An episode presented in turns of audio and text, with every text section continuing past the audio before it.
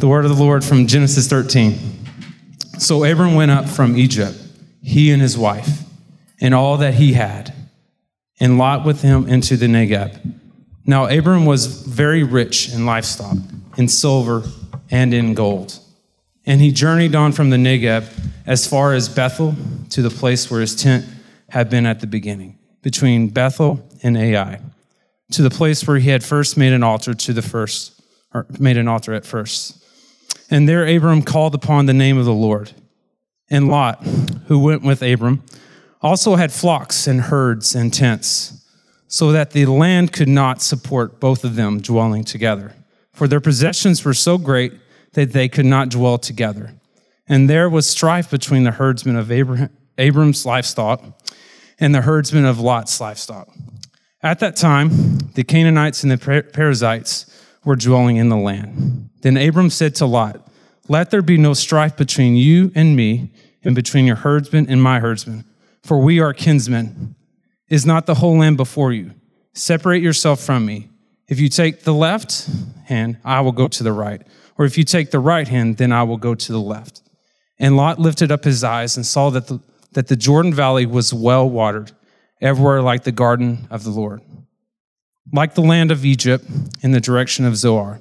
This was before the Lord destroyed Sodom and Gomorrah. So Lot chose for himself all the Jordan Valley, and Lot journeyed east. Thus they separated from each other. Abram settled in the land of Canaan, while Lot settled among the cities of the valley and moved his tent as far as Sodom. Now the men of Sodom were wicked, great sinners against the Lord. The Lord said to Abram, after Lot had separated from him, Lift up your eyes and look from the place where you are, northward and southward, and eastward and westward. For all the land that you see, I will give to you and to your offspring forever. I will make your offspring as the dust of the earth, so that if one can count the dust of the earth, your offspring also can be counted. Arise, walk through the length and the breadth of the land, for I will give it to you. So Abram moved his tent and came and settled by the oaks of Mamre which are at Hebron, and there he built an altar to the Lord, the word of the Lord. Thanks be to God. Let's pray. Father, in Jesus' name, we, we thank you for your word. We thank you for your love, God. We thank you for, for, for your word that shows us, God, just how you have called us to, to yourself and you called us to live for you.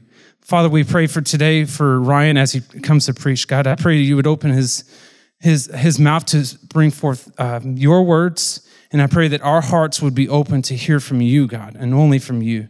I pray this in Jesus' name. Amen. Amen. Y'all can be seated. Thanks, Brian. Well, if you're new here with us, um, we're the family of God. That's just what we are. That's what we do. And that's the only thing we know how to do. So um, you're getting that on display today. And um, so we're trusting God's word to, to, speak to us today, and I think He will. Um, just what we need, actually. Um, Abram, Abram was a man that, that knew uh, what it was like to receive a promise from God.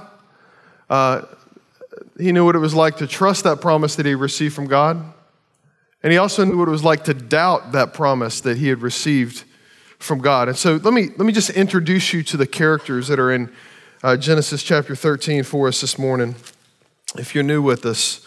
Um, Abram is the first, first cat, all right? Abram was, uh, he's from Ur in the east. East in the, in, in, the book of Genesis, we've said east is bad, west good. Uh, so, so east, he's from the east, he's from the land of Ur, from a, from a good family, not a godly family. Uh, followed God by faith when God met him, uh, and um, called by God, worshiped God, trusted God, left all that he knew and all that he had. And um, and then, and then the, the famine came, like we talked about last week, and, uh, and he doubted the promise that God gave him, that God would provide for him, that God would care for him, and that his, and that his, his family would survive. And so he went down to this place called Egypt. Egypt, in the book of Genesis or in the Bible in general, is a place of false provision and security. And last week we talked about this idea that we all have our own Egypts. We've all got these places that we flee to when the promise seems like it's not going to come to fruition. And, and we said that, that when the famine comes, we're tempted to flee. When, when, when, when, when faith runs out, we're, we're tempted to flee, but, but to remain and to walk by sight is to live by faith. So, what we see with Abram today is he's, he's, he's repenting, he's coming back to the Lord, he's, he's trusting Him. He's getting up and trusting those new morning mercies, like the writer of Lamentations, Jeremiah, writes about in Lamentations 3. Now, his wife, Sarah, uh, she's, she's uh, Abram's beautiful 65 year old barren wife who faithfully followed him from the homeland of Ur all the way to the promised land in Canaan, and then suffered because of her husband's sin. She too went down to Egypt with Abram. And in Egypt, they devised the plan that we talked about last week where where, where he, he, he, he left out some of the details of their relationship and gave his wife to the Pharaoh so that he could preserve his own life. And now they are back coming out of Egypt because God has forced them with a mighty hand out of Egypt. And we've got to imagine that that journey back to the promised land is a little bit awkward, right? And lastly, we've got this guy named Lot. Who's Lot? Well, Lot is Abram's nephew, Haran's son. The key thing to know about Lot is this is that Abraham and Sarah didn't have any kids of their own. And so Lot became almost like a surrogate son to Abram and Sarah. And so Lot actually leaves his family too in Ur, and he goes with Uncle Abram and Aunt Sarah to the promised land. Now, the thing that we notice about Lot is that uh, that he's always just kind of tagging along. He's always with Abram and Sarah, but we don't get any indication in this journey where Abram's called or where Lot's called by God, where, where, where he takes ownership of his relationship with the Lord too. And you know, if you think about your life, we all have these seasons of our lives. I mean, I think about my life, especially when I was coming to faith. Um, I, was, I was with Chad and Scott all the time, and I was with their families. I mean, I even had a bedroom at Scott's house. I was there so much right? I mean, uh, uh, Chad's family took me to school every day. They were believers. They introduced me to Jesus. And, um, you know, I was, I was learning who God was from a distance. There was a period of at least a year where I would, I would have what you might say secondhand faith. I sat in the back row of the youth group. I came mostly for the girls. Luckily, I never found one. Enter Megan. Uh, I even got kicked out of youth group. So you can, if your kids ever get kicked out of youth group, you can just say, hey, I'm just like Pastor Ryan. I was hanging out with this kid, and I kid you not, his name is Boo Boo. Yeah, there's first indication. I was hanging out with Boo Boo, and we got in all kinds of trouble and got kicked out of youth group. So uh, anyway, but something happened in the summer of 1998. Something happened. God sought me out. And that secondhand faith became firsthand faith. It wasn't perfect. I stumbled a lot. I went down to Egypt a lot, just like Abram did. But the work started, and Jesus mattered to me, not just my friends.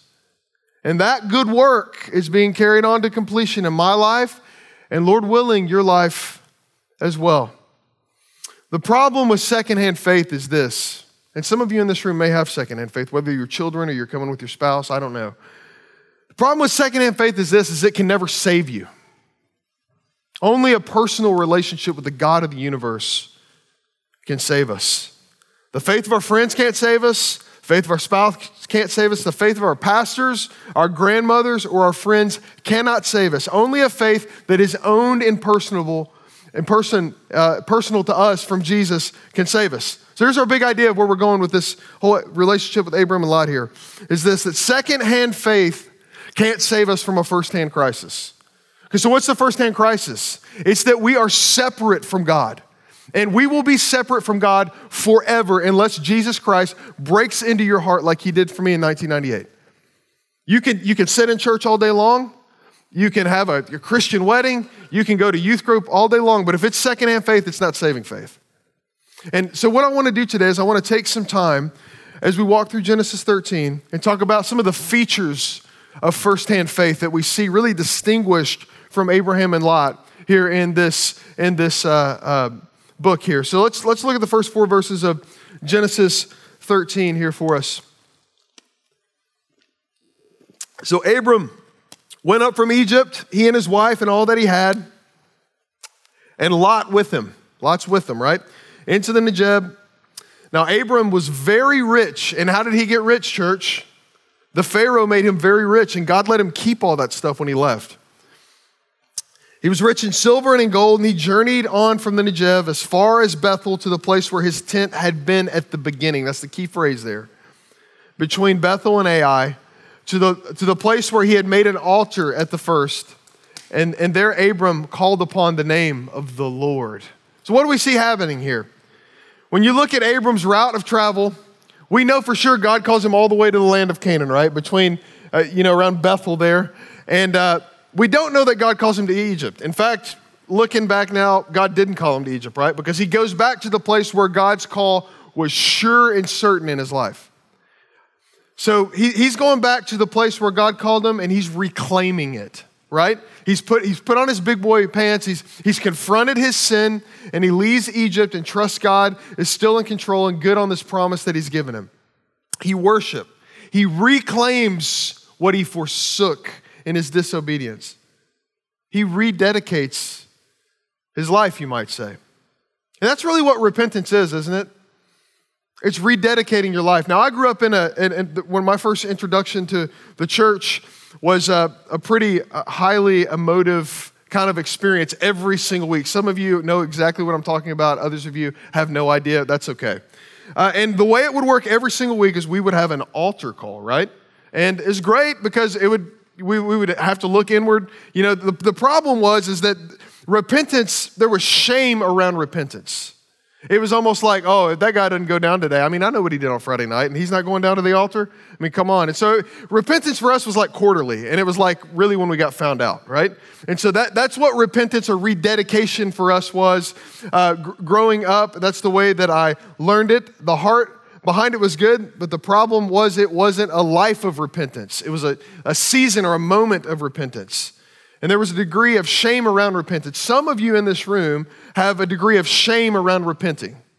I don't know where it came from, but it's, it's almost like if you repent, uh, then God doesn't love, it proves that God doesn't love you. You've, it's kind of like that, that sad puppy dog that comes back, right, when they've done something wrong. That's the way that we approach God. But, but because Abram's biggest crisis is his unbelief in God's promise to provide for his family, his relationship with God is the only solution that he's got. It's the only thing that he can hang on to. He can't hang on to Egypt. He can't hang on to the fact that he's already got a son of his own. He can't hang on to any of that. It's only him and the Lord there in the desert. And so he says that, you know, he sees that Egypt can't, can't give him what he really needs. Egypt can't give us what we need either. And remember, you know, metaphorically speaking, Egypt's the place we run to. But once he sees that he can still have a relationship with God, even though he's blown it, what happens to his relationship? It deepens. It gets stronger. His knowledge of who God is, his trust of who God is, is stronger. And it's through repentance that that happens. Repentance is about turning back. For Abram, it was a physical return to the place where God had called him and a reclaiming of that place when he returned. Now, it won't be the last time Abram has to do this, but for the moment, for this space in his life, we see spiritual growth manifested through his obedience, through his repentance and the new faith that God's given him. And that's the trajectory of every Christian's life, church. Every follower of Jesus. That, that Abram has a relationship with the personal God of the universe. And no amount of sin and shame can separate the fact that God sought him out and called him and wants him. And that's what's true for you.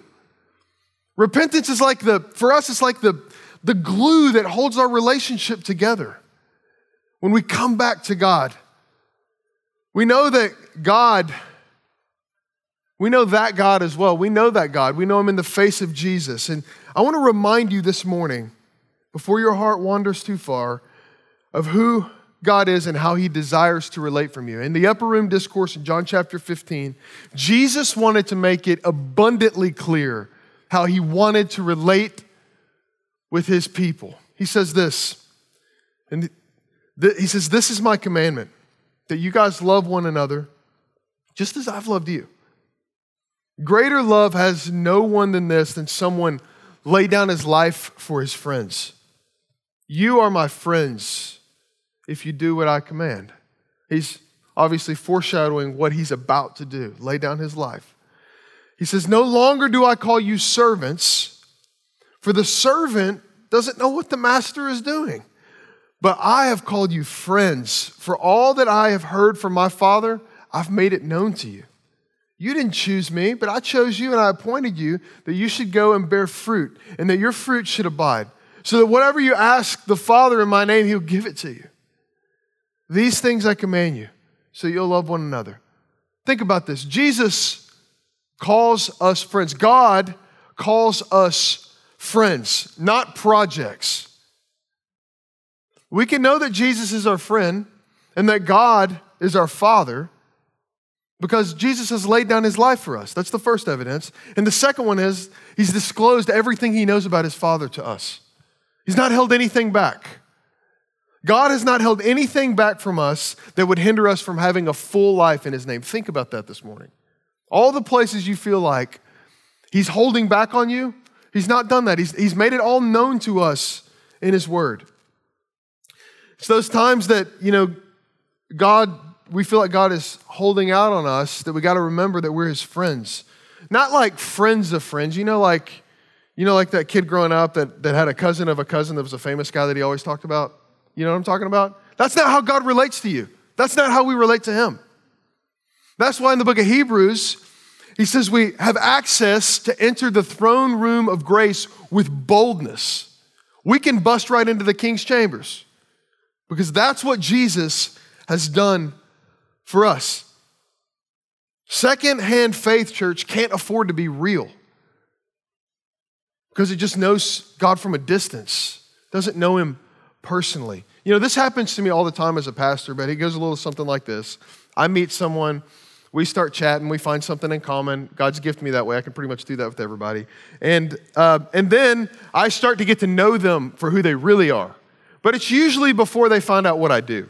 And so I'm talking with this guy at one of my kids' banquets a couple weeks ago, and he finds out that I used to live in Las Vegas, and it was like, man, he just he just came alive at that point. It was like, you know, bleep, bleep, bleepity bleep, and you know, just talking about why'd you ever leave Vegas, man? I bet it was awesome there. And he goes, Oh, by the way, what do you do? I was like, you know, I'm a, I'm a pastor. He's like, oh my goodness, I am so sorry. Right? I mean, I, I get that. That happens quite a bit. And I'm like, dude, just be you.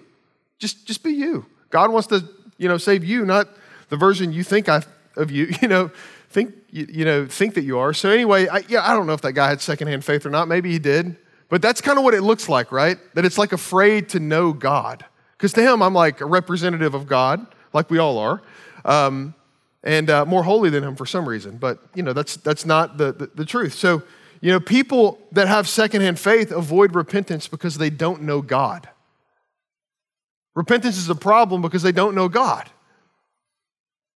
They don't know that repentance is the glue of our spiritual growth. Repentance is what deepens our friendship and connection and intimacy with God. This is why, you know, when, when God meets with Moses in Exodus 33, I love this phrase. He says, The, the Lord used to speak face to face with Moses as a man speaks to his friend. When you open God's word, are you speaking face to face with a friend? That's God's heart for you to be face to face with a friend through his word. Romans 2 4, what's it say? When we repent, God is showing what to us? His kindness. He's showing the riches of his kindness and forbearance and patience that leads us back to the place he called us to, just like Abram. Firsthand faith is face to face friendship with God. That's what God wants with you. The only way you get it's through Jesus. You don't get it through grandma, your spouse, your mom and dad. You get it through Christ. And He wants to meet with you face to face, church. Second thing we see about firsthand faith is this is that firsthand faith lives with an open hand, not a closed fist. So, you know, we're going to get to the situation that comes up here with Abram and Lot. Um, it comes through a strained relationship that the two of them have. How many of you have ever had a strained relationship before? The rest of you are liars. We've all had a strained relationship. Some of you have one right now, and you really need to listen to what I'm about to tell you, what God's going to tell you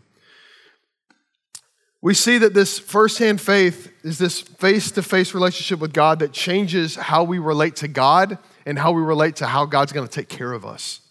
Because in the church, there's this, especially the American church, There's this like, hey, me and Jesus spiritual thing.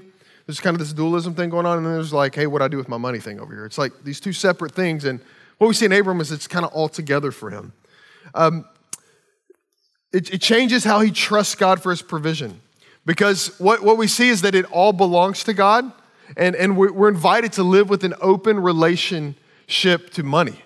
Um, your, your stinginess can't thwart the plan of God, um, but it can rob you of the joy of knowing God more deeply. Let's, let's see what happens here. I'm going to read just the scenario so, so it's fresh in your mind. Lot, who went with Abram, remember, he's kind of got the secondhand faith, is what it looks like. He's nephew, you know, kind of, kind of Abram's surrogate son. He, he also had flocks and herds and tents, and they had so much stuff that they brought out of Egypt that the land could not support both of them dwelling together. And uh, for their possessions were so great that they couldn't dwell together. And there was strife between the herdsmen of Abram's flocks and, and Lot's, and the Canaanites and the Perizzites were dwelling also in the land. So they've got, they've probably not got the best spot of land, is the idea you're getting, but they've got land. And so um, here, here's what happens next. Keep going here. All right, I'm going to have to find this here. Oh, you guys are awesome. Thank you. Then Abram said to Lot, Let there be no strife between you and me. That's key. Abram is walking with firsthand faith with God. He's hearing God. God's speaking to him. His, relation, his priorities on the relationship here, right? Let there be no strife between you and me, uh, Lot, and between your herdsmen and my herdsmen, for we are kinsmen. We're brothers. Is not the whole land before you? Separate yourself from me, Abram says to Lot. If you take the land on the left, I'm to go to the right, vice versa, right? And then he goes on to say this. He says, uh, Lot, Lot lifted up his eyes. This is what Lot does. He lifts up his eyes he sees the Jordan Valley. It's well watered everywhere. It's Vegas, right? Not Vegas isn't well watered, but you get the point. It's like the garden of the Lord. It's like Eden, man. It's like Egypt. It's in the direction of Zoar. And this, Moses wants to make clear, he wrote this. Hey, this is before, you know, the bad stuff happened. Um, before Lord, Lord destroyed Sodom and Gomorrah. So Lot chose for himself what any person walking in the flesh would choose. What looked good? He chose the Jordan Valley and Lot journeyed east. Remember, east is bad in Genesis, right?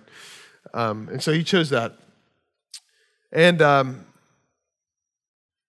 and then they separated from each other. Abram settled in the land of Canaan, while Lot settled among the cities of the valley and moved his tent as far as Sodom. Now, the men of Sodom were wicked, great sinners against the Lord. We're going to come to that in the next point, but remember that. Okay, so what we see here is that Abram uh, is really focused on this relationship with Lot. He wants to disciple him, he wants him to have firsthand faith with the Lord. And so the solution, and, and a lot of strife in your life, if you think about it, it's, it's a couple of different things it could be. It's pride or money or money and pride, right? But, but money a lot. There's a reason why in premarital counseling, you know, we talk about you know, four big things the gospel, obviously, conflict resolution, money, and sex. Those are the four things you gotta, you gotta be on the same page about to get married. Generosity is what we see in, in, in Abram's story is the solution to strife for him. I know God's gonna take care of me. Let me just get, live with an open hand with what God's given me. Because Abram's living in this repentant relationship, this face to face relationship with God. And, and, and when, you, when you know that God provides for you and He knows everything about you and you can't surprise Him, it gives you a confidence when conflict comes up. It gives you a confidence when strife comes up. When God has to come get you out of jail in the middle of night in Egypt, there's nothing left to hide, right? I mean, that's what happened. And so Abram surrenders control here.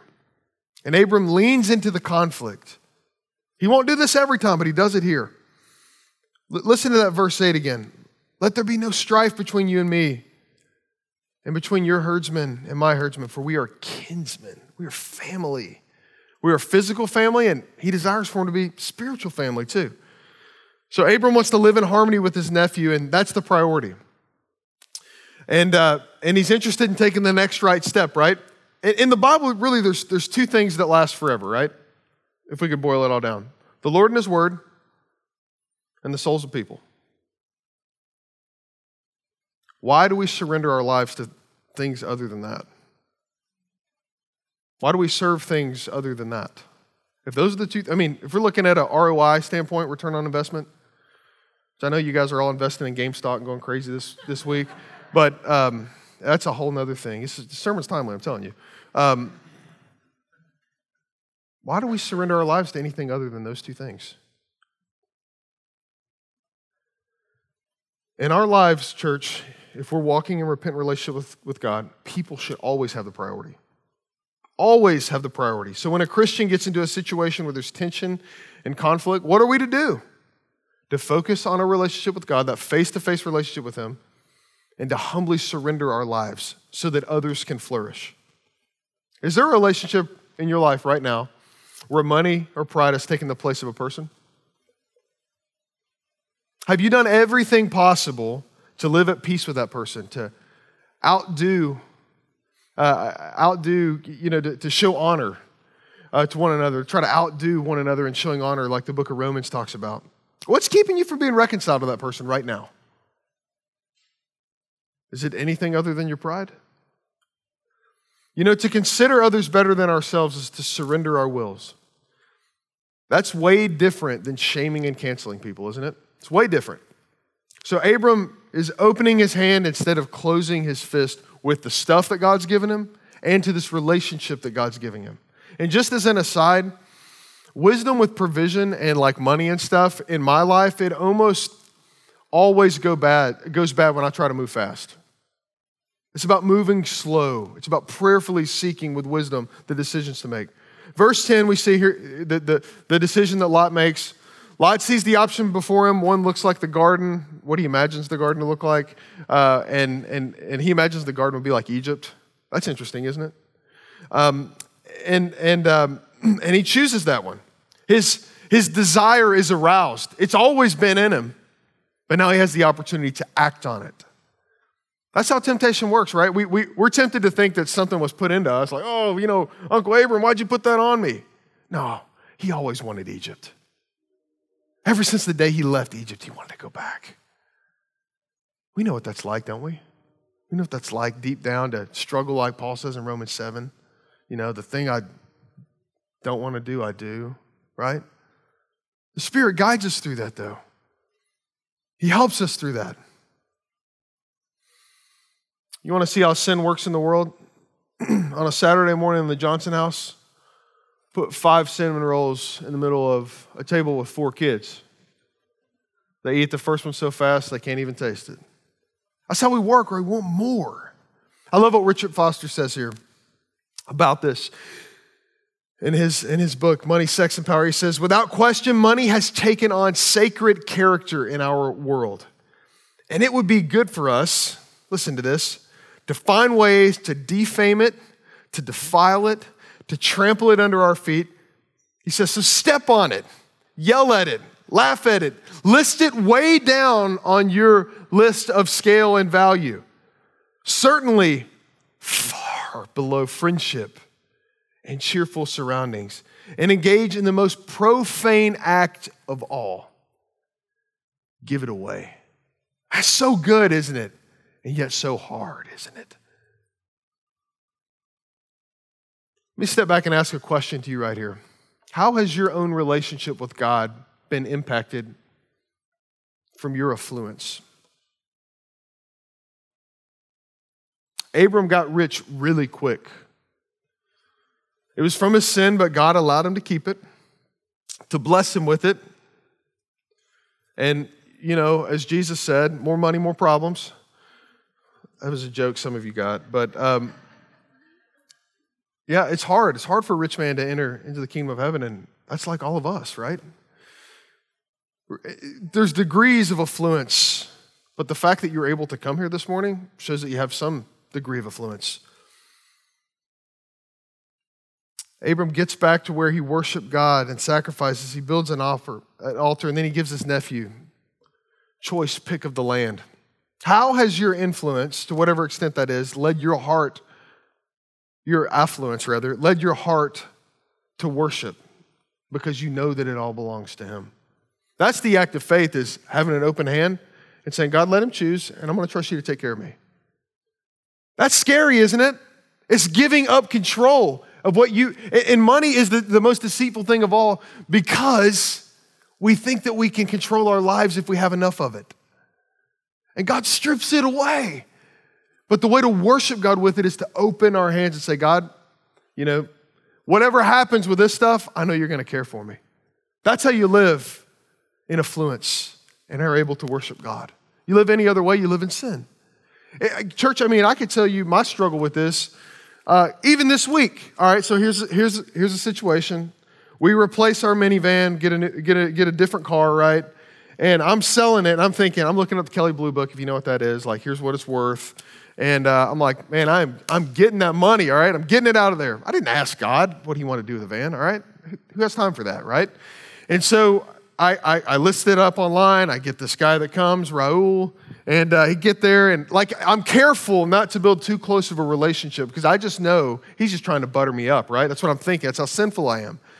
And, uh, and, so, uh, and so, of course, we get down to brass tacks after he likes the, the, the, the ride and stuff. And he says, Okay, I've got $1,000 less than what you've listed it for, is what he tells me. And I'm thinking, Oh, here we go, Lord. And then he starts sharing his story with me, and I'm like, I'm like trying not to believe it. Guys, I kid you not. He is he is surprising his pastor with the minivan.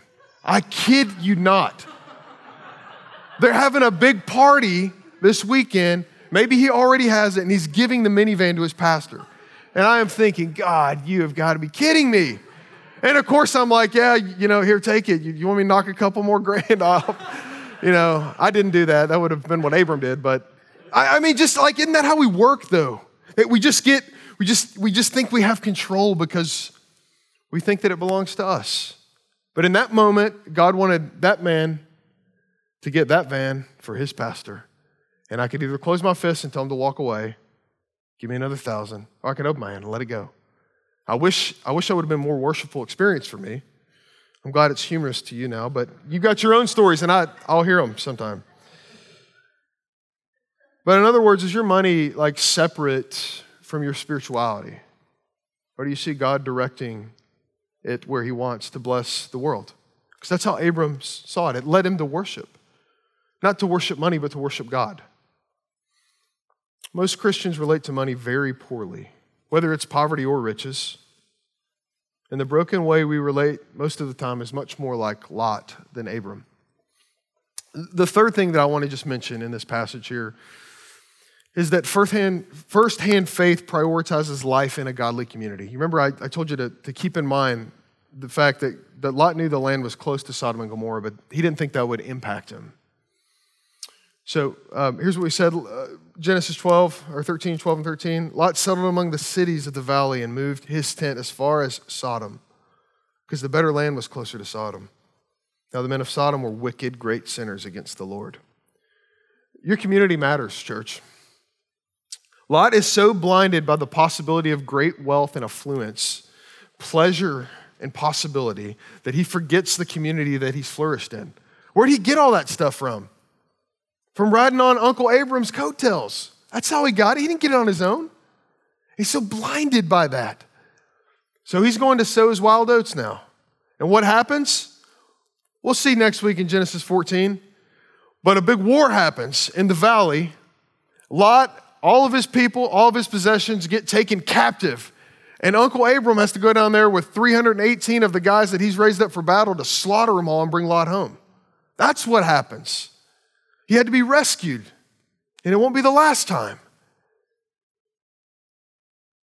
But here's what happens when Abram trusts the Lord Genesis 13, 14 through 18. The Lord said to Abram, after Lot had separated from him, Lift your eyes up and look from the place where you are. Look in every direction, even where Lot's at north, south, east, west. For all the land that you see, I'm going to give to you and I'm going to give it to you and your offspring forever. And I will make your offspring as the dust of the earth. So that if one can count the dust of the earth, so your offspring could be counted. What a promise to a barren couple that are old, right? Arise, walk the length and the breadth of the land, because I'm going to give it to you. So Abram moved his tent and came and he settled by the oaks of Mamre which are at Hebron. And there he built an altar to the Lord. So, what does God do? He leans in, kind of that firsthand faith, and he reiterates the promise. Hey, Abram, what you've just done, that shows me you still know me. You still want to follow me. And Abram goes to the oaks at Mamre and he worship. He worships God there. He builds an altar. He, he claims that land. And that, that land would, would indicate that there was a, a large landscape. This has got to be a big tree if it's got a name, right? And they've built, there's lots of altars there, right? People have tried to claim that land. And Abram goes and puts his stake in the ground with his little tribe in the midst of all these big nations. He says, God says, This is ours. You know, it's interesting. If you look in the book of 2 Samuel, David, when he begins his reign, the king whose kingdom will have no end, who Jesus will come from, do you know the first place that he stays, the first place that he spends time as king? Do you know where it is? In Hebron. Because he wanted to remember the promise that God gave to Abram. It's where he starts his ministry. David is hooked into the promise of Abram, thousand years later. To wrap up the significance of what's happened a lot, I just want to close with this question What place does godly community have in your list of priorities right now?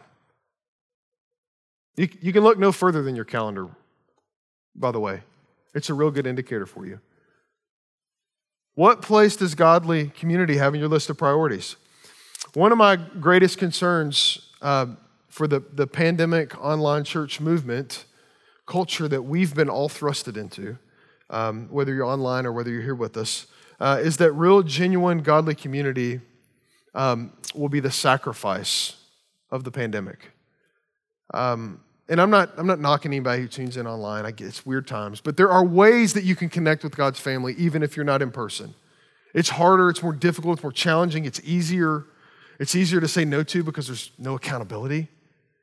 But make no mistake, if you sacrifice godly community, you will suffer from it. You will pay for it because God has chosen to advance his kingdom since the beginning of time through disciples. Through disciples who make disciples. Podcasts don't make disciples, videos don't make disciples, disciples make disciples. And so I, I just want to ask you what how, how are you prioritizing godly community now? Because the biggest thing the enemy wants to do right now is to isolate you, just like he did Lot in that valley. And the temptation is to think, ah, it's really not that big of a deal. And all of a sudden, you're wrapped up in Sodom and Gomorrah's war.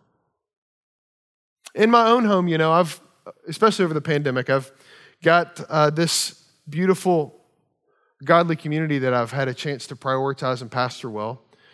Uh, it's my first church to pastor, it's my family. And, uh, you know, there's a lot of church discipline in the church at home. Uh, there's a lot of exhortation, um, there's a lot of repentance from every side, um, but there's also a lot of love and encouragement. That's something you can't get anywhere else other than in a godly community. Just this past week, our youngest daughter um, was just two weeks ago. She's really frustrated because you know, everybody else has got to do like a sport or something and been on, been on a team and been encouraged and, and got a trophy. And, uh, and uh, Maggie, who's our youngest, was just expressing that to Tatum. And so Maggie buys this gymnastics bar, and Tatum gives her old beam, and they're down in the, the basement, and, um, and Tatum is like coaching Maggie in gymnastics, right? Um, well, this past week, she's like, Mom, I got, I got, a, I got an idea. Um, I want to you know, because Maggie really wants to be part of it. She's like, I want to get, I want to get Maggie a trophy. Um, and so she gets her this, this trophy, um, and she, uh, she gets it with her own money. And if you can't read it, it says, Maggie Johnson has won the hardest working award.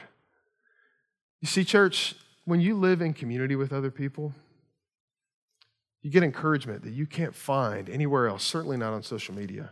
So, why do we spend so much of our time looking, looking for love, looking for encouragement in all the places we're never going to find it?